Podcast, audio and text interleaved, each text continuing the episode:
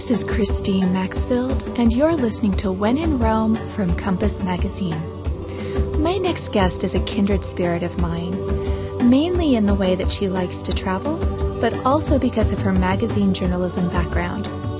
Abbie Kozolchyk is the beauty and travel editor of Every Day with Rachael Ray, but I was dying to chat with her at Hostelling International in New York because she's been published six times in the Travelers' Tales Best Women's Travel Writing book series. That seriously has to be a record. So listen to her inspiring tales from abroad because the way that Abbie describes her travels is like poetry. We're buddies, we've hung out, but we haven't really gone in depth about your cool travels, which I know you've done a lot. I know this because you have been published in the best women's travel writing. There's got to be a record for this 2007, 2008, 2009, 2011, 2012, and 2013. That's huge. Well, thank you. thank you so much. And I'm equally excited to be sitting here with you. Yeah, I think that particular anthology feels like therapy to me. I, Yeah. Yeah. It lets me write the kinds of pieces that I never get to write mm-hmm. in my magazine career. That's right. And that's probably why I, I'm so prolific in that series. It- yeah. Well, so tell me, do you have a favorite story that's been published in the series? They're all my favorite stories. I mean, they're the least marketable Mm-hmm. stories. I mean, least marketable from a glossy magazine Sure. standpoint. Sure. But there are all of these just little treasured moments in my travels. And so, no, I, I don't think I could You can't, they're all your babies. choose. They're all my babies. Sure. Yeah. And generally, they're about people being remarkably kind and lovely. I think, in the end, an iteration of that idea. Yeah. And am I generally doing something kind of idiotic? there were a lot of pieces of your stories that really resonated with me. For instance, how you always have to check in with your family wherever you are. Yeah. That is completely my family, which is adorable, but thanks. I have sort of the the consummate overprotective father in that he's a Latin Jew. Mm-hmm. So just, you just can't win as a daughter who's a traveler. And it's not that my mom isn't hyper protective as well, but really my father is the one who demands the constant check-ins. Mm-hmm. So ever since I've been traveling on my own, and I, I guess it's been a few years now, many years, if I don't let them know that I've arrived safely, people will be out looking for me. And even if it's extremely difficult to check in, you know, if there's no cell phone signal, if there's no email access, I'd better find a way to let them know I'm alive. even by or- carrier pigeon. Yes, exactly. you Smoke better signal, do whatever. Yeah, Yeah. exactly. Yeah. Exactly. So tell me about the story that was published about how you bought a guidebook in order to go to South America, and there were four countries just wiped off the map. Yeah. which is remarkable. it, uh, yeah, it was long time ago that I was planning my first ever trip to South America, and I wanted just an overview of the continent before I started planning on a detailed level. So I picked up one of the big boys and you know presumably a guide to the entire continent and I turned to the map page and four countries were left mm-hmm. off the map. Well, though technically one isn't a country. French Guiana is an overseas department of France. Mm-hmm. So it was Suriname, Guyana, French Guiana, and Paraguay that were just gray spaces instead of named Wow. locations on the map. And I really couldn't believe it, and so I picked up another copy of the same guidebook to make sure that there hadn't been something wrong with the first. and sure enough, the other copy also left those countries off the map. So, for whatever crazy reason, I decided in that moment that I would make it my mission to get to those places and to find incredibly cool things about those places and write about said things. uh, Yeah. just because they'd been left off the That map. was your quest, yeah. That was my yes, that was my quest. And though the quest took probably about a decade Mm-hmm. to complete, French Guiana in particular proved really tricky, very expensive. extremely expensive, and it's actually easier in a way to fly from the US to Paris and from Paris back to Cayenne than it is to stay on this side of the Atlantic. I found a little workaround after a long time, but there were times when I actually contemplated flying to France. Wow. Only to fly back to the Caribbean, basically. So, yeah, that was the hardest one to get to, but well worth it in the end. Uh-huh. And I did find really amazing things in, in each place Beautiful locations, right? gorgeous. Yeah. Gorgeous, all of them. And more than that, really culturally interesting. Uh-huh. The favorite moment in French Guiana was in this little town in the rainforest called Cacao that was populated by Laotians who had been resettled by the French government Oh, wow. decades earlier. And I'd heard about it and it just sounded so improbable. Yeah. But sure enough, you go and eat exactly the same food you would eat, maybe slightly altered if an ingredient or two isn't available, but exactly what you would eat in Laos. You you, you eat in French Guiana in the middle of the jungle, and it, it's the Sunday afternoon outing for people of all different backgrounds. So all of the French expatriates who live there go on Sundays. The Amerindian descendants go. Hmm. The slave descendants go. Everybody goes to this market and eats the same Southeast Asian food together around these tables, communal tables, and just the improbability of it is so great. Yeah. Um, Where was the most naturally beautiful, would you say? Or are they all a little bit different? They, yeah, they all are naturally well endowed places. Kaieteur Falls in Guyana is off the charts gorgeous, though. Huh. It's just this massive, roaring waterfall with nothing but jungle around. And you can stupidly go right up to the edge of the falls. There's nothing there to stop you, and there's a huge drop off into this gorge. You know, if the falls were in the US, they'd be roped off 20 Yeah. times over. But there, there's just nothing stopping you. It's an amazing experience. And that's what you write about. There was just like one little sign Yeah. warning people. Yeah, that goes completely ignored. There are no physical impediments, just just a little sign. Yeah. Yeah. What was it like visiting such off the beaten path locations then? It was really fascinating. People often, especially in Paraguay, people kind of wanted to know, not in a hostile way, but just out of sheer curiosity, what the hell you were doing there. Um, it was like, this is interesting. yeah, people were so unaccustomed to Americans turning up. Americans who, who weren't part of an NGO Sure. or, or part of some business enterprise. But an American tourist is just all but unheard of there. They didn't know where to Um, place you. And yeah, and so there was a lot of confusion. yeah. I think that travelers would find a lot to like there. There's beautiful architecture in Asuncion, sort of frozen in time, all of this Belle Epoque architecture. Not exactly frozen in time, though, because the modern occupants of these old buildings are all sort of CD bootleggers. And, uh, Yeah. and But it's beautiful.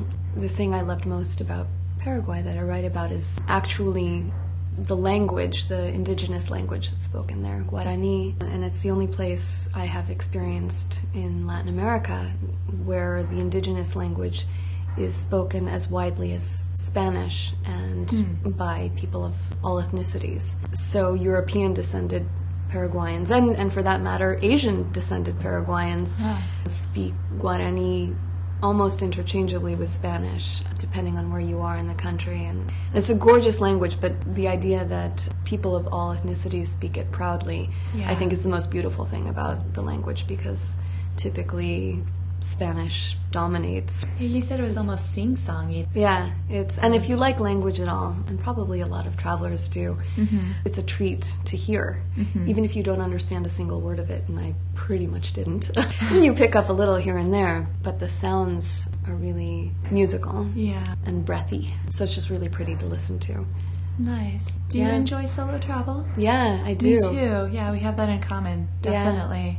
What I- is it about solo travel that appeals to you? I think you become much more approachable to people when you're by yourself. There's absolutely nothing intimidating about a woman traveling on her own. Yeah. Whereas if you're traveling as a couple or pack Yeah. of, of friends, which isn't to say I don't love traveling with a significant other or with friends or my family. I, I love that too. Mm-hmm. But your interactions with locals change completely. Um, Absolutely. You're just eminently approachable when you're on your own, and you're, I think, far less so as you add bodies to your travel party. I like the interactions that generally result from traveling on my own. I absolutely agree. I feel like when I'm traveling with somebody else, I'll tend to follow a bit more. My eyes aren't quite as wide open, Yeah. You know? The reason why I travel is for the cultural exchange, really. So mm-hmm. I wanted to just be my experience, not my experience with this other person in this location. And depending if the other person is having a good time, that will also mean whether I'm having a good time. And Yeah. I want to form my own opinions of myself in that place. Do you have any tips for solo women, though? Safety tips, or have you had any experiences that would warrant some lessons learned you'd like to pass along? You know, all of the usual sort of common sense warnings. Mm-hmm. And the only place I have felt uncomfortable on my own, specifically as a woman, was in Istanbul. Beautiful city that I loved. I actually was traveling there with a guy friend, and when he was with me, I was No having problem. a wonderful time. Yeah. The second he would go back to the hotel room and leave me on my own, things would hmm. go really drastically awry in ways I hadn't experienced anywhere in the world. You know, and I'd traveled a lot on my own Yeah. through Latin America, Asia, all over the place. Yeah. And I felt guilty somehow because I knew I was supposed to love this place so much. It's one of those places everybody loves. Yeah. I felt this kind of traveler's guilt in failing to love Istanbul quite as much as I should just because I had a really hard time there with guys when my friend would go back to the room before I would. Elsewhere in Turkey, even it wasn't. We went to a few little coastal towns after that. Nothing happened. I was fine on my own. It was really, it was just there.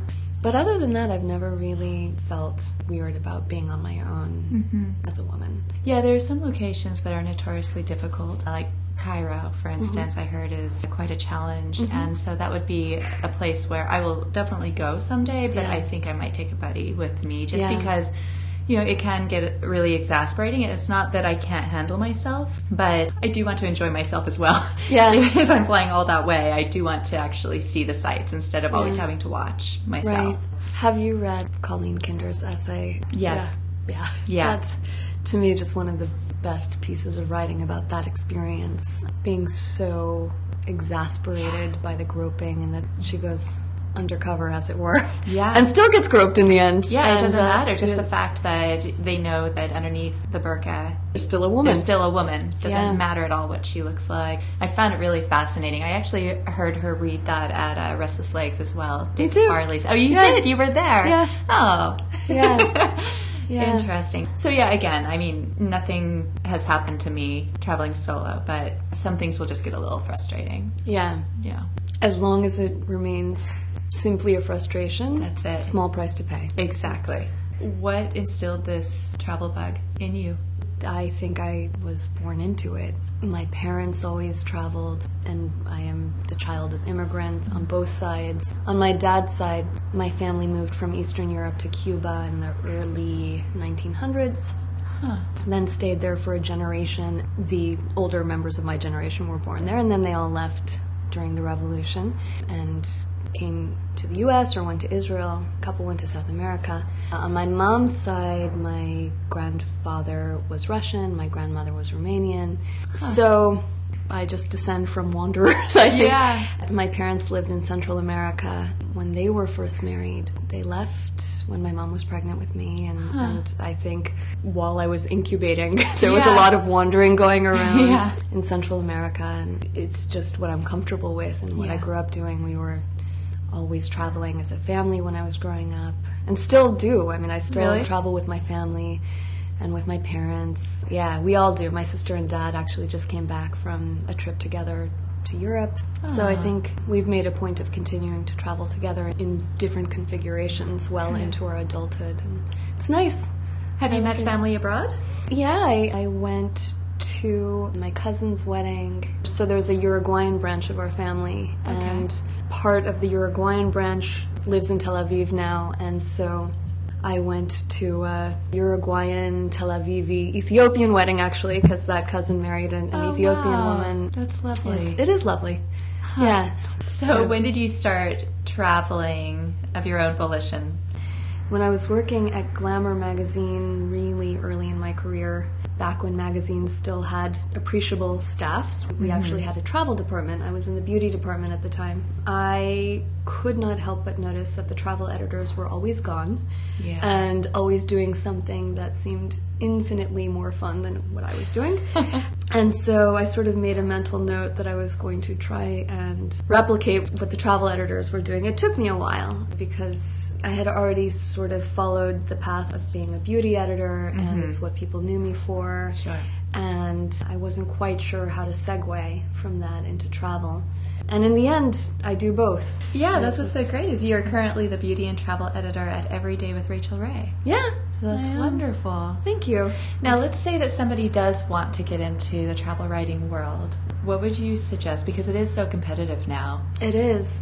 But I would suggest self publishing online mm-hmm. because you no longer have the barrier that you used to a decade or so ago when all there was was print publishing and so mm-hmm. you had to rely on an editor's acceptance. Yeah. Whereas now you can self publish online and self promote and hope and trust that people will discover good writing Yeah. before I went back on staff, I filled in a lot as an editor at various magazines. Mm-hmm. That's how I made life work when I was a freelancer. I would travel for a while and then fill in for an editor who was on maternity leave, and I mm-hmm. did that for years. One of the places was actively looking for great but unknown writers Huh. online and made a point of bringing those voices into the magazine. And that was already a couple of years ago. And I've noticed that more and more magazines are doing that. Uh huh. If you're a writer who's discovered by an editor who has a good eye, you're almost a trophy. And editors like those trophies. You know, they, they like discovering the writer who was toiling in anonymity and obscurity somewhere. And so I just I think you're easier to find now as a writer who publishes online than you were a few years ago when you simply had to send stories in to some faceless editor and, and hope You get any Yeah. response whatsoever. Yeah, exactly. Yeah, it's it's a wild new world out there. Yeah. So that's exciting. Yeah. Yeah. Well, I hope that there's a submission to 2014's Best Women's Travel Writing because I really do enjoy your stories Thank in you so this much. lovely series. Thank you. It's incredibly kind of you to say. And Lavinia, Yeah. the editor, she's just one of the biggest joys of an editor who could possibly exist. She's one of the best editors I've ever worked with. And Oh, wow. yeah, she manages to draw out the best in everyone. The fact that she's the editor, I think, serves as extra motivation. Right. And- Bonus points. Yeah. So, are you ready for your Traveler's 10 questions? Sure. what travel book makes you want to pack your bags and hop on a plane? So many. One of my favorite books of all time, not just travel books, is this book by a guy named Mark Jacobson called 12,000 Miles in the Nick of Time. Huh. And I think the subtitle is A Semi Dysfunctional Family Circumnavigates the Globe. Interesting. And yeah, it's it's such a great book. Friends are sick of hearing me talk about it because that's how much I, I've loved it for a decade, and I always recommend it to people. He's a sort of a typical New York writer, living with his family. I think first in the East Village, and then I believe in Park Slope. And he and his wife find that their kids are just becoming too pop culturally complacent. So there's this decision to drag the family around the world for a summer when the last thing on earth the kids want to be doing Yeah. is dragging around the earth with their parents. Yeah. And it's just it's great storytelling. It's a great conceit. I love that they did this as a family. And he's he's a really evocative and funny writer. And there was no place that the parents took the kids to that I didn't then want to go. Mm-hmm. Even I mean, even places I had been to, I wanted to go back to, having read his descriptions Yeah. of these places. Yeah. And I actually did wind up, I don't, maybe it's not coincidence, I wound up doing a round the world assignment. I think the same year that that book came out. Maybe I was inspired and didn't even realize it. but yeah, I did my own little circumnavigation in a completely different way. It was sort of a ecotourism around the world assignment. Really? Yeah. Tell me about that. It was a ridiculously good assignment for a magazine that unfortunately no hmm. longer exists. Yeah. When the magazine folded, I think it was called Whole Living, but at the time that I wrote the piece, it was Body and Soul. Yeah. It was a Martha Stewart publication. Uh-huh. That was a Um, great magazine. It was. I, I, I don't understand. I spent three months traveling around the world looking for really fabulous ecotourism offerings. It was easily one of the best summers of my life. So this is this explains a lot then because when you first met me and I told you I did my around the world voluntourism trip and you know a lot of times when people say oh where did you go? and then halfway through my spiel of where I went their eyes glaze over and you kept saying oh no what did you do there? And where did you go? And then what did you do and Yeah. it was so wonderful and now I understand why. Yeah, no, I have a, a bottomless appetite for this stuff. As, Yeah. as much for other people's stories Yeah. as my own. I mean, I'm tired of my own stories, but I love hearing other people's stories and reading other people's stories. And that's neat but what destination do you consider a best kept secret that you're willing to tell us I think Haiti. mm. It's not a. I mean, it's hiding in plain sight, and everybody hears and reads about Haiti. I had read quite a bit, had heard quite a bit about it, and didn't feel like I was going in especially ignorant of the place. And, and as it turns out, I was going in entirely ignorant. I had this idea that Haiti was deforested to within an inch of its life, mm-hmm. and that the tree line sort of stopped at the Dominican border, and that the place was basically just bereft. As one local tourism guy put it, a nuanced place, and it's certainly not for every traveler.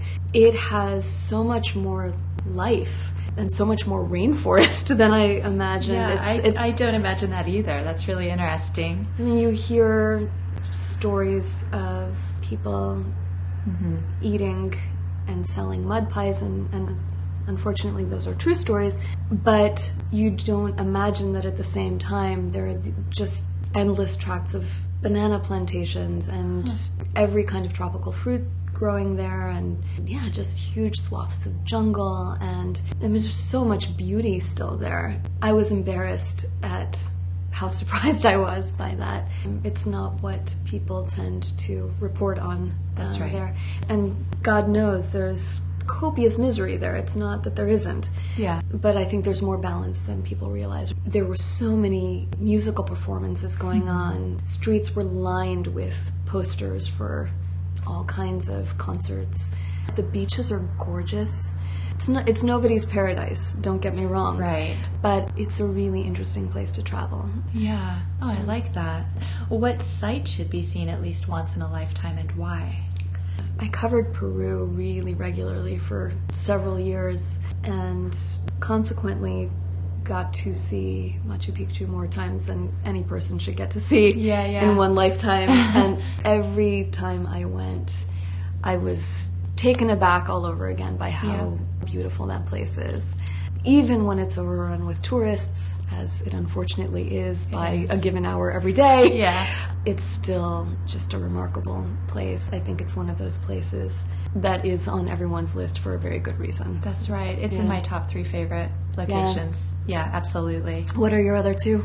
I love Mesa Verde in Colorado. It's the Anasazi ruins, Uh-huh. cliff dwellings. But all of my family is from the Southwest, or I'm from California, but my extended family's from the Southwest. And so I really love the Native American culture. And so when I first saw it when I was a little kid, I didn't quite understand about the Anasazi people, you know, the ancient ones they call them. Mm-hmm. And so I thought that the tooth fairy lived there. I was positive of it. I absolutely told everybody. Why not? Why not? It Yeah. made perfect sense. It made perfect sense to me anyway. So that's one of them. And I'd say Petra. Yeah, Yeah. good one. Yeah, so those are the three Machu Picchu, Petra, Mesa Verde. Good Yeah. list. Yeah, thanks. What and where was the most memorable meal you've had while traveling? The first time I went to India, I should say I'm a vegetarian. So I am too. India as a whole, you you know, it's just it's vegetarian heaven. Yeah. The first time I went was to Kerala on the spice route, and so for a vegetarian who loves spicy food, Yeah. Kerala is double heaven. Mm-hmm. And I think from the very first meal, I just didn't stop eating until I left. I know I have never gotten fatter faster in my life. I'm sure that I went up a clothing size at that first meal alone, and I absolutely didn't care. It yeah. was I, worth it. I was the most happily fat I think I've ever been.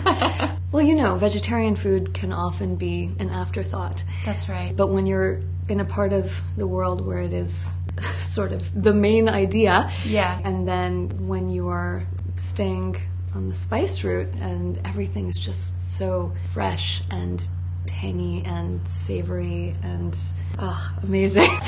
I'm going to start drooling right now. it's just a very special experience. So Yeah. I couldn't even tell you what the dishes were. Yeah. I just remember going into almost a trance. Uh-huh. And every time the server would offer, he called it another help. Uh-huh. You know, he said, Would you like another help? And I said, Absolutely. There's only one answer to Would you like another help? yes.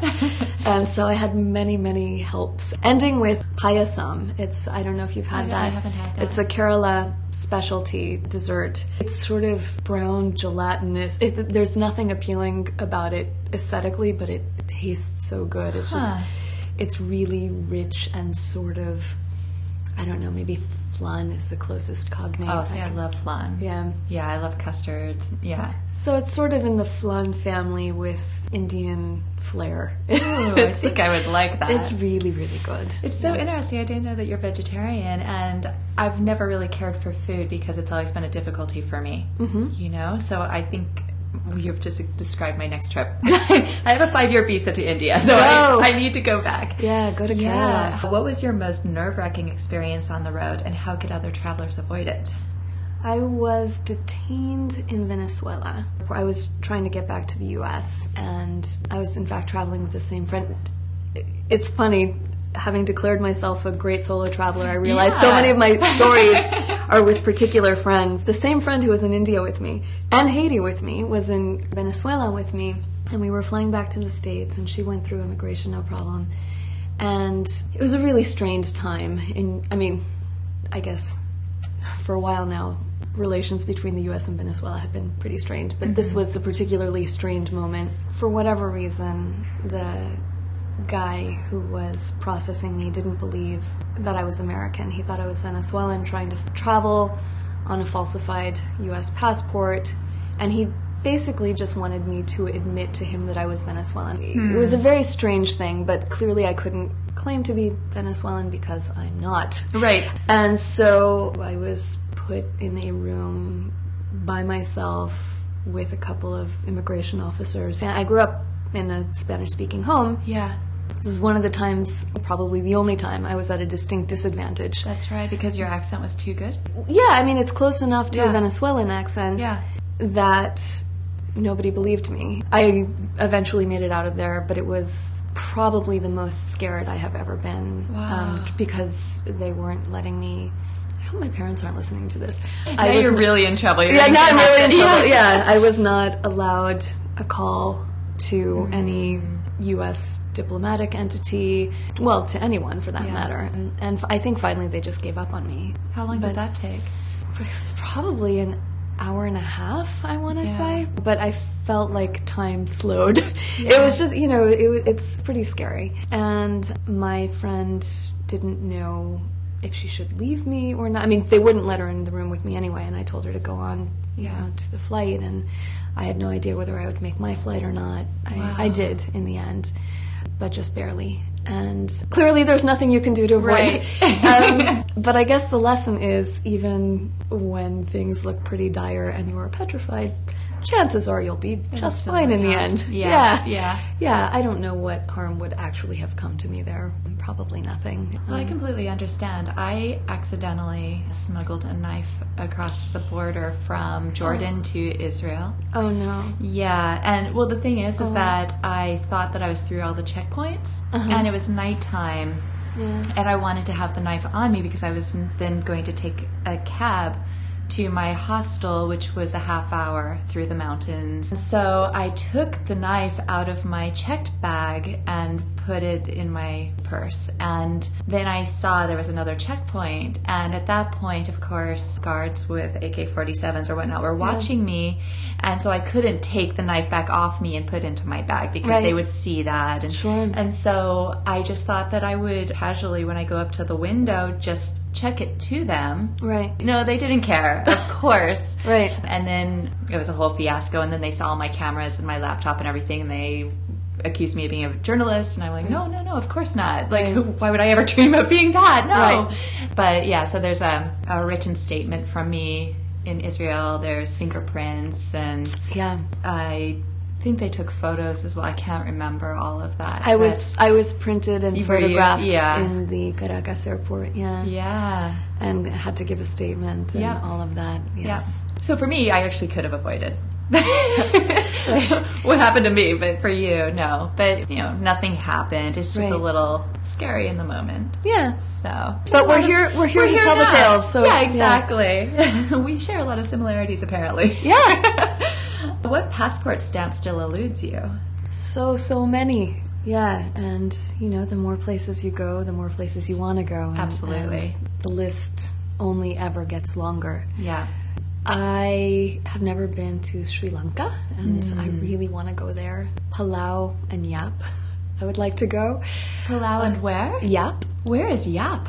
right by Palau. Really? They're neighbors. I didn't know this. yeah, there's supposed to be beautiful diving there, and Huh. I don't know, it just looks like a really beautiful place. And I like the names Palau and Yap. Of course. And so, uh, That's really fun. Yeah. Where else? So, uh, you know, I've never been to Greece. I feel like no Oh, to go, self-respecting travel writer should ever admit that. I know. I've not been to Greece. Especially when I have a dear friend who's Greek. It's, it's coming soon. Good. Good. What is your most cherished souvenir and why? Mostly, I buy tchotchkes for my nieces and my nephews and my godchildren and my friends' kids. I'm not a big collector of souvenirs for myself. I had a pair of earrings made in Nepal that wound up becoming a part of me. I, I didn't realize as they were being made and put in for me that I wouldn't be able to take them out uh, without special tools and knowledge. So. I, I'm looking at your ears right now. I finally, after I, I had them in for a few years, and it was a big deal when I finally removed them Yeah. because they had become a part of me. Yeah. And really, what I loved most about them was that they had given me this kind of unexpected excuse to hang out with the jeweler's family for the day. There are earrings that I didn't realize are made to order. Uh, so many women, not just in Nepal, but all over the Himalayas, wear this particular style of earring. Mm-hmm. And I had noticed them and coveted them before, and I have a bit of a problem with sort of Indian and Nepali gold in general. I really, really like it. I Yeah. have a bit of a weakness for it. so I had, I had noticed the earrings before, and then I, I went to Nepal and saw them again on all of the women in all of the villages and decided that I had to have a pair and didn't realize that you didn't just go to the earring store and buy them. You have to buy the gold. You have to have them specially made. And so I wound up spending an entire day with this jeweler and his family. Mm-hmm. Hung out with them for hours and watched him make these earrings by hand Wow. with really ancient tools. Yeah. And it's just something you don't see every day. So I think because of everything that surrounded the experience of getting the earrings, those are my favorite. And because they were a part of me for so long. What I didn't realize is instead of a normal clasp that you can undo at will, Uh huh. they, they get attached to your ears with pliers, with jewelry Wow. pliers. yeah. And so. Be a shock. It was. It was. I mean, I, I asked a bit too late in the process as the guy was pliering the earrings into my ears, sort of how, how it was I was going to get the earrings out. And he said, Oh, your mommy or your aunties can take them out for you. That's because so that's how it's done there. Yeah. Your mommy or your auntie gets her gold pliers out. So, yeah, for years I had these earrings and Uh, what's the most interesting custom or tradition you discovered abroad, and did you bring it back home? I brought it to your recording studio, actually. I will play it for you. Awesome. I don't know if this will work, but have you heard the Filipino happy birthday song? No. Well, it's actually a trilogy of happy birthday songs, and it always occurs as a trilogy, uh, in my experience. I discovered it not in the Philippines, but weirdly in Antarctica. I was on Huh. a ship, and there are a lot of Filipino crew working the world's cruise lines. Yeah. And on a long cruise, there are bound to be some birthdays. And so I discovered the Filipino happy birthday song on an Antarctic cruise. That's and I fun. fell in love with it and will now play it for people on their birthdays. Sometimes I just play it for myself for no reason because I think it's the happiest song in the world. a friend of mine, he's a really good friend for doing this. He is a seabird biologist who works on these expedition cruise lines. I've never been on a sort of a normal cruise. I've been only on expedition cruises. Mm-hmm. And he, knowing how much I love the Filipino happy birthday song, recorded it for me. That's adorable. So I have it to play for other people on their birthdays, and I can play it for you. I am so excited. I hope it works. Let's see. I mean, he just recorded it in the dining room of the ship. Uh, it was National Geographic, Lindblad, National Geographic Endeavor, I believe. Some This is combination the of coolest those. story ever. Well, we'll see. Let's see if it works. And it's not the full trilogy. It's sort of parts two and three. I want to say. Let's see Okay. if this works.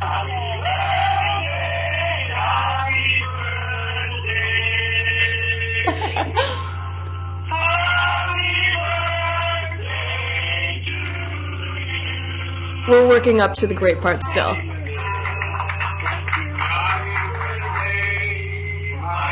This is still the prelude. Uh-huh.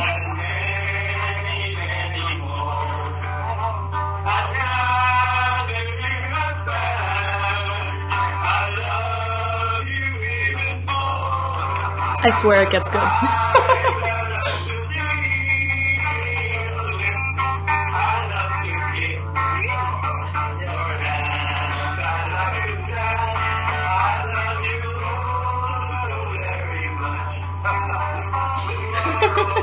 you can edit this. I love it. But it's this whole elaborate ritual. It sounds like they're having a party. Yeah. They're having a blast with this. Okay, now here comes just my favorite thing in the world.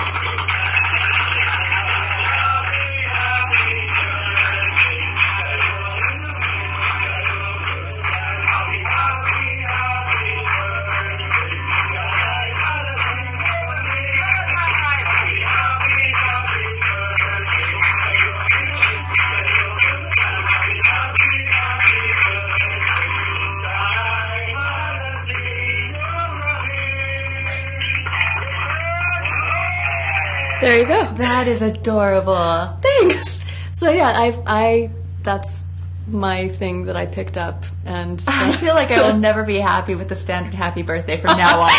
yeah, it's, it's a pretty good one, right? It's a really good one. yeah, there's no way not to be happy when you hear that song. That's I have found. That is cool. What's your biggest piece of advice for aspiring travelers?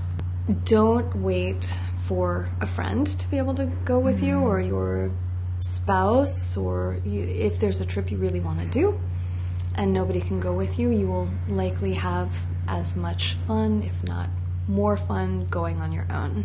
Yeah, Yeah. absolutely. High five. All right. And what's the most profound lesson you've learned around the world? I know everybody says it, but the kindness of strangers, the experience of it never gets old. Yeah. and it- it's always heartening. And I think beyond that, you know, I've heard all sorts of variations on the idea that five minutes out in the world is worth five years in the classroom. Yeah. I think that's so true. However much you think you may know, mm-hmm. Haiti for me was the perfect example. Actually, you you learn so much more out in the world than you do even when you think that you're reading a fair number of newspapers and Right. keeping up on pretty reliable sources. There's just no substitute for getting out in the world and seeing and experiencing things for yourself. Mm-hmm. Absolutely. It's an education. I'm completely a different person after my round the world. I'm sure. Yeah. Yeah. Yeah. I love that. And if you went around again, you would be another person again. Exactly. Maybe I could just keep going around and Yeah. around, around. and just evolving and evolving. Yeah. well, thank you so much. It Thank was you really so lovely to hear your stories. Likewise. Thank you. A lot of fun.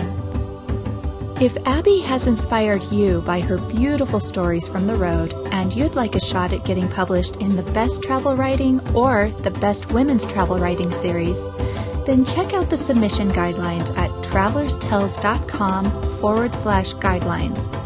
And also keep an eye out for the 2014 volumes in April and May on Amazon.